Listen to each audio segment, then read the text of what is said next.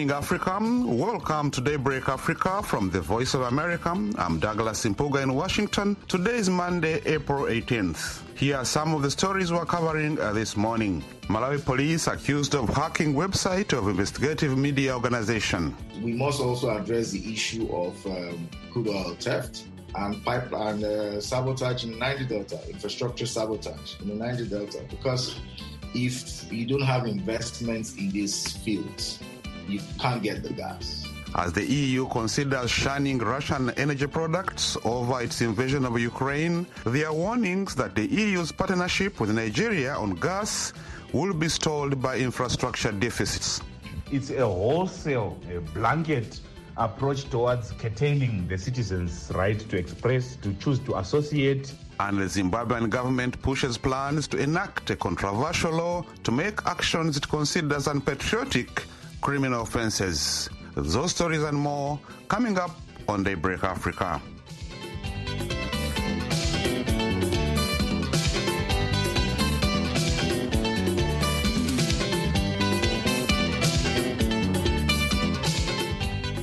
The Media Institute of Southern Africa in Malawi, a watchdog group, has accused the Malawi Police Service of hacking a website of the Platform for Investigative Journalism.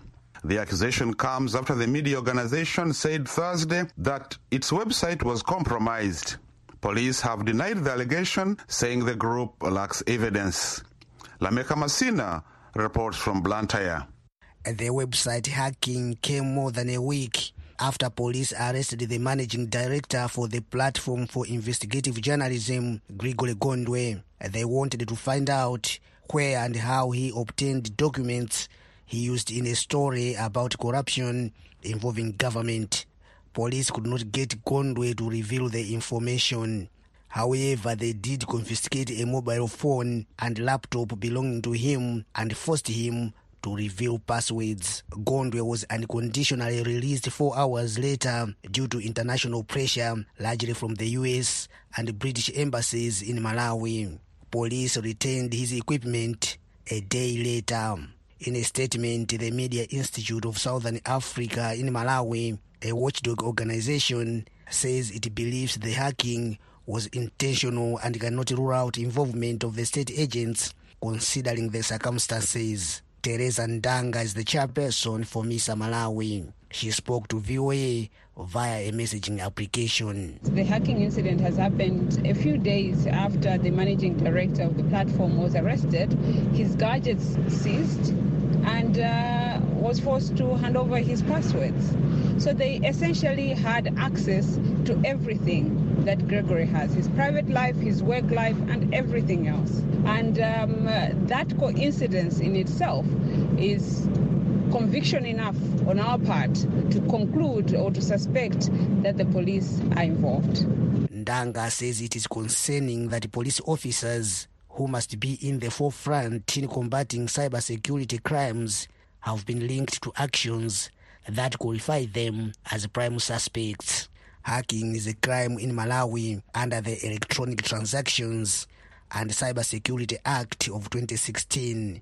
Offenders face fines and seven years imprisonment. MISA Malawi has therefore asked the government to investigate and prosecute anyone suspected in this incident. Namwaza is deputy spokesperson for the Malawi Police Service. He told VOA via a messaging app that Mr. Malawi's allegation lacks evidence. Actually, you know, as police, uh, we have a mandate to summon any person we feel that uh, he will be important in our inquiries. And the, the investigation was legally bounded. So this is why we are saying basing uh, the accusation on that is not substantial in terms of uh, evidence. Namwaza said the investigation of Gondwe is still ongoing. Interrogating him was uh, one of the stages uh, of our investigations we are conducting because he is one of the people we know that he can help in the investigations, but it has nothing to do with the the hacking. Namwaza says police have yet to start investigating the hacking incident because they have not yet received a complaint from the platform for investigative journalism.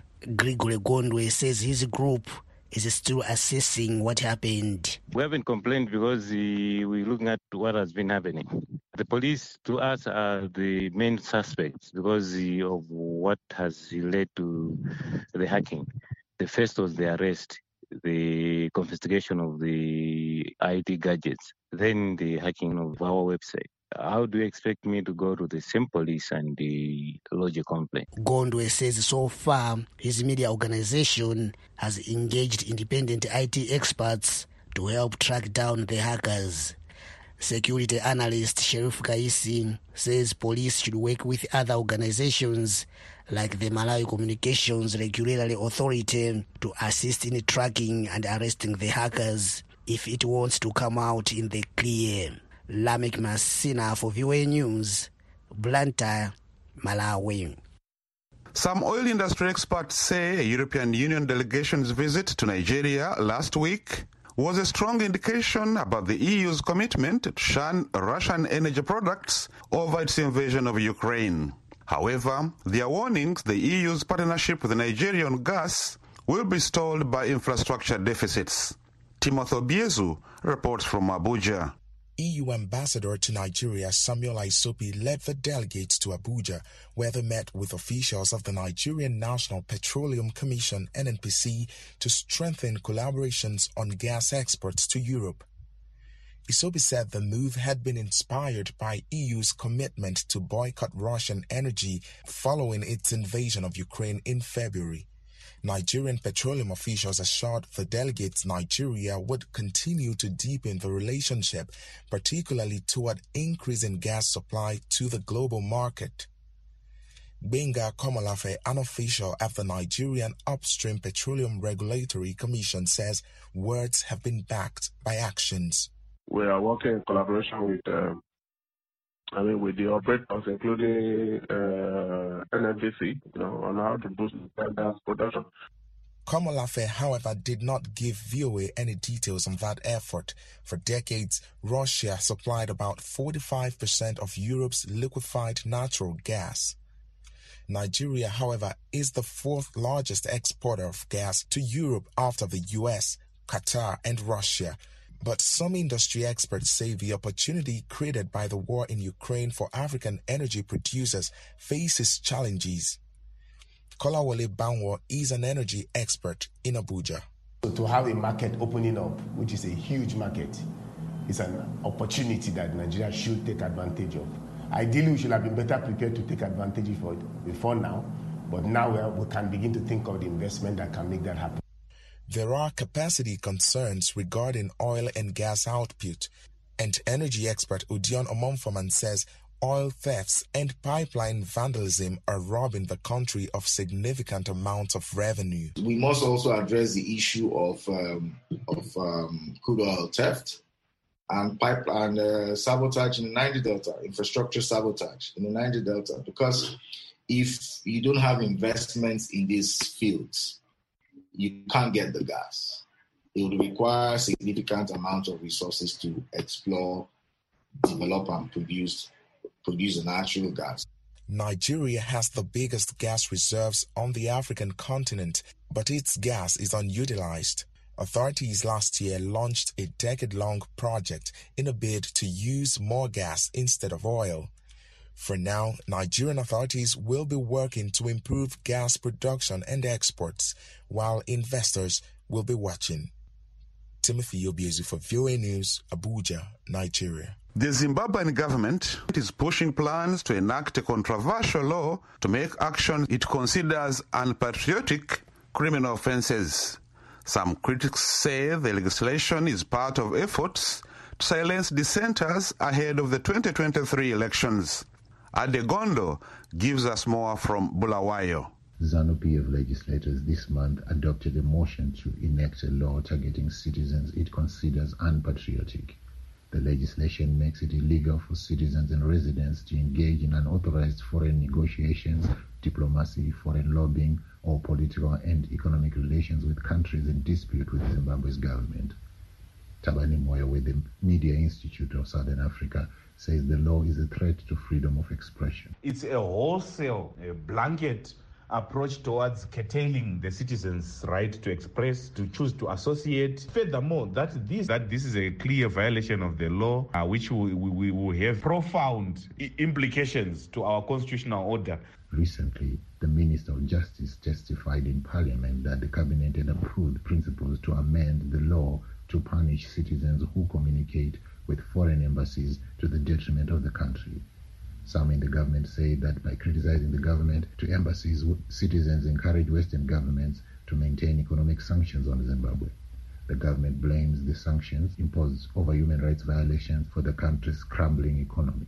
The ZANU-PF pressure group Varakashi for ED also has called for the government to enact the law. ZANU-PF chief whip Pupurai said the law is needed to prevent arbitrary arrests of people without a law criminalizing what he termed patriotic behavior. Human rights lawyer Doug Coltart says the legislation is too broad in its bans on any criticism of government. Uh, and it would be contrary to the interests of the nation in terms of ensuring that there's accountability for government officials who are involved in corrupt practices or, or who are involved in, uh, in human rights abuses. There needs to be the room for those issues to be called out and to be challenged by citizens, and criminalizing that will be very detrimental for Zimbabwe. Sociopolitical analyst Effie says the ruling party is using the law to say that patriotism means loyalty to ZANU-PF. But the correct way of defining patriotism is a, a commitment to a, a, free, democratic, and prosperous Zimbabwe.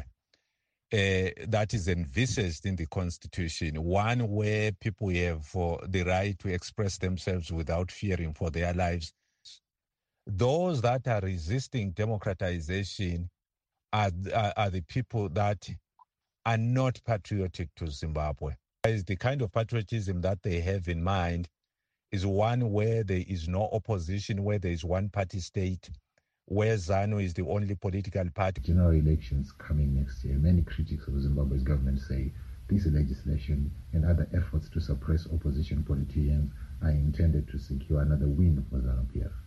The party has led the government since independence in 1980. Reporting for VOA, this is Adi Gondo in Bulawayo, Zimbabwe.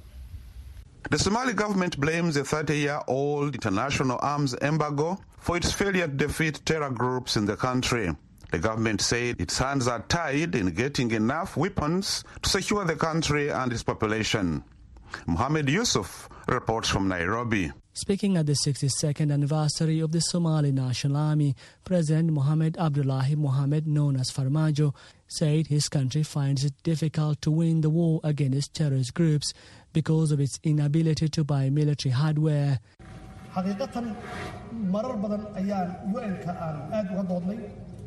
Speaking in Somali on Tuesday, the president says the government has advocated for lifting the arms embargo because the enemy, the Al Qaeda terror group, is not under any sanctions.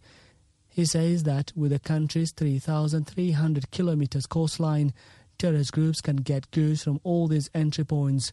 For us, he says, our hands are tied and we cannot buy weapons, even if we get the money to buy them, so that we can defeat the enemy.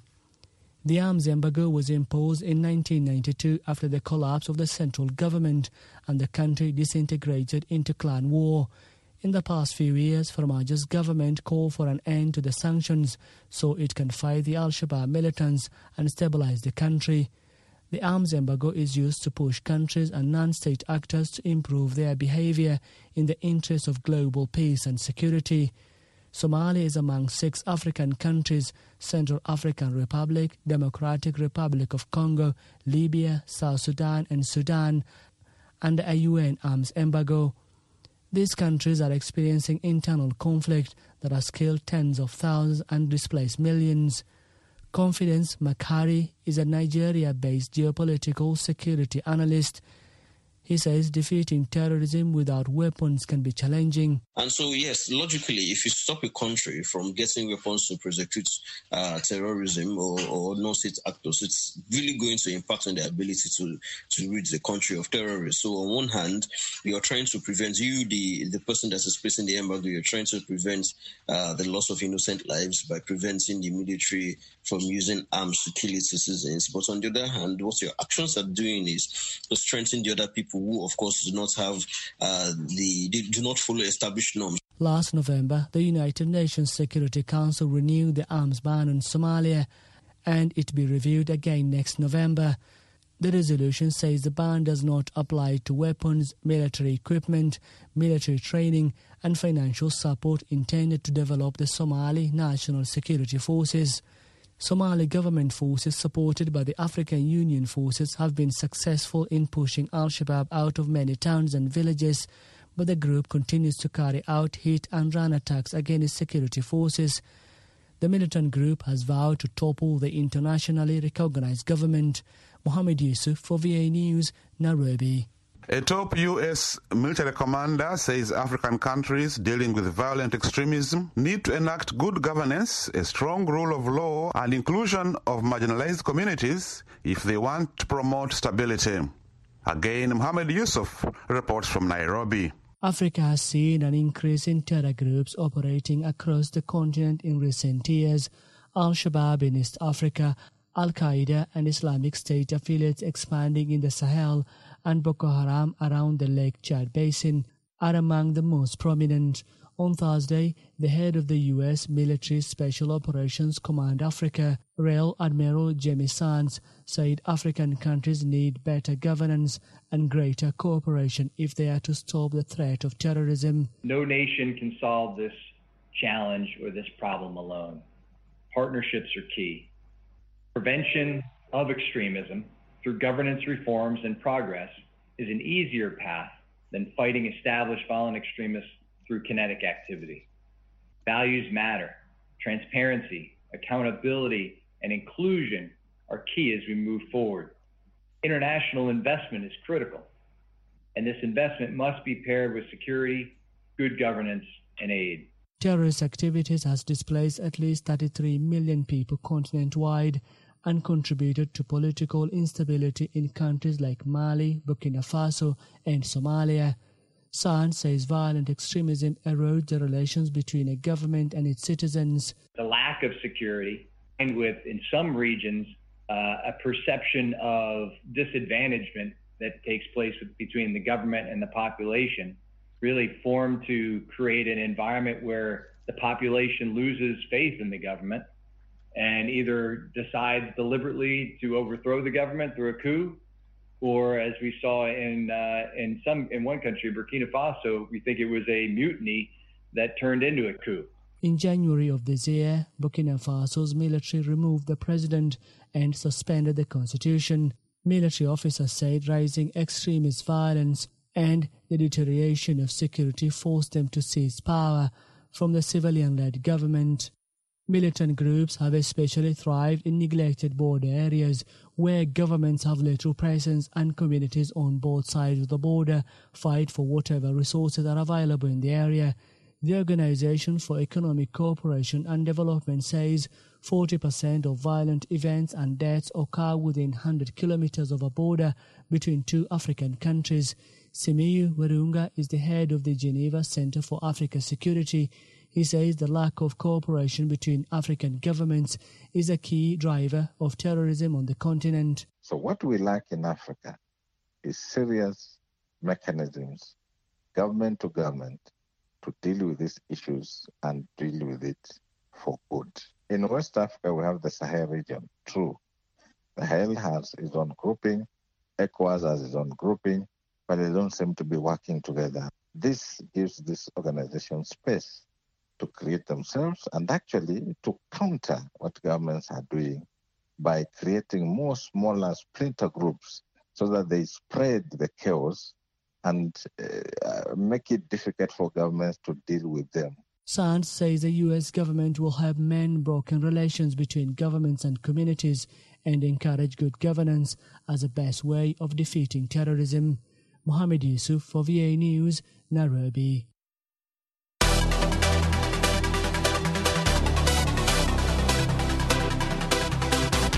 And now it's time for Daybreak Africa Sports. And for that, let's go to Abuja, where Samson Omale is standing by. Good morning, Samson. Good Monday morning to you too, Douglas. We begin the sport with the quarterfinal results of the CAF Champions League played across various venues on the continent this past weekend. All four ties remain too close to call, though Wydad Casablanca of Morocco look most likely to progress after claiming a win on the road. Wydad Casablanca defeated host CR Belouizdad 1-0 in Algiers thanks to a goal early in the second half from Guy Mbenza. Reigning African champions Al Ahly meanwhile secured a 2-1 win over Raja Casablanca in Cairo. Pitso Mosimane side surged into an early 2-0 lead through Amir El Salia and Hussein El Shahat but the Green Eagles pulled a goal back through Mohamed Zrida before halftime. Coach Mosimane speaks on their victory over Raja Casablanca. Very difficult game for us. This game should have been killed here. We didn't kill it, but inshallah we'll win there. I believe in my team. I've been to Morocco and we won. I know I know the history here. When you've been to Morocco, you never won. But I've been here. I went to Morocco. We won. Why we didn't win is because we missed a lot of chances. I, I believe that we will win in Morocco. Saturday's early game saw Petro de Luanda and Mamelodi Sundowns winning streak by defeating the South African Giants 2-1 in the Angolan capital. Rulani Mokwena, the head coach of Mamelodi Sundowns, says they are happy to go back to Johannesburg with an away goal to their advantage. But we are okay to go to to Johannesburg with a with a two-one scoreline. We take the away goal, and we, we can definitely score. In, and and I think Petro also knows that there's a goal there's a goal in Pretoria. The first quarterfinal tie began on Friday night and ended in a nil-nil draw in Algiers between host ES Setif and Esperance du Tunis. The return leg matches will be played on Friday the 22nd and Saturday the 23rd of April. And now to athletics. The fourth Ugandan National Athletics Trials took place at the weekend at the Nelson Mandela National Stadium in Namboole. Athletes from the various clubs across Uganda converged to compete in the different competitions with varying targets to accomplish. Uganda's middle distance runner Halimah Nakaayi, who won a bronze medal at the just concluded World Indoor Athletics Championships in Belgrade, said the trial will prepare Ugandan athletes for the World Athletics Championships in Oregon, United States, where she hopes to defend her 800 meters title as well as the Commonwealth Games and African Senior Championships. I'm so grateful for Uganda Athletic Federation for organizing these national trials to enable us to check on the level of our fitness. More so, the reason to why I compete in our national trials to motivate the upcoming athletes. Staying with athletics, reigning Olympics marathon champion Peres Jepchirchir will lead a strong contingent of Kenyan women to Monday's Boston Marathon. And that's it on Daybreak Africa Sports. I am Samson Omale in Abuja, Nigeria. It's back to you, Douglas, in Washington. Thanks, Samson. And that's it for this edition of Daybreak Africa. We thank you for spending this morning with us. For more African news and features, visit our website at voanews.com. Connect with us on all social media platforms, Twitter, Instagram. I'm Douglas Mpuga in Washington, wishing you a great week ahead. Join me, Haiti Adams, on the next Straight Talk Africa. Does a political candidate's age really matter? What helps and hurts younger candidates who contest in elections across the African continent? Not Too Young to Run is the focus of our discussion on the next Straight Talk Africa. This Wednesday at 18:30 UTC. VOA brings you the best in African music on the African beat. African Beat showcases the latest and the greatest of contemporary African music from Bobo music to hip life, bongo flava to soukous, Afrobeat to Ndombolo and Makossa to Kwaito. The African Beat on VOA has it all.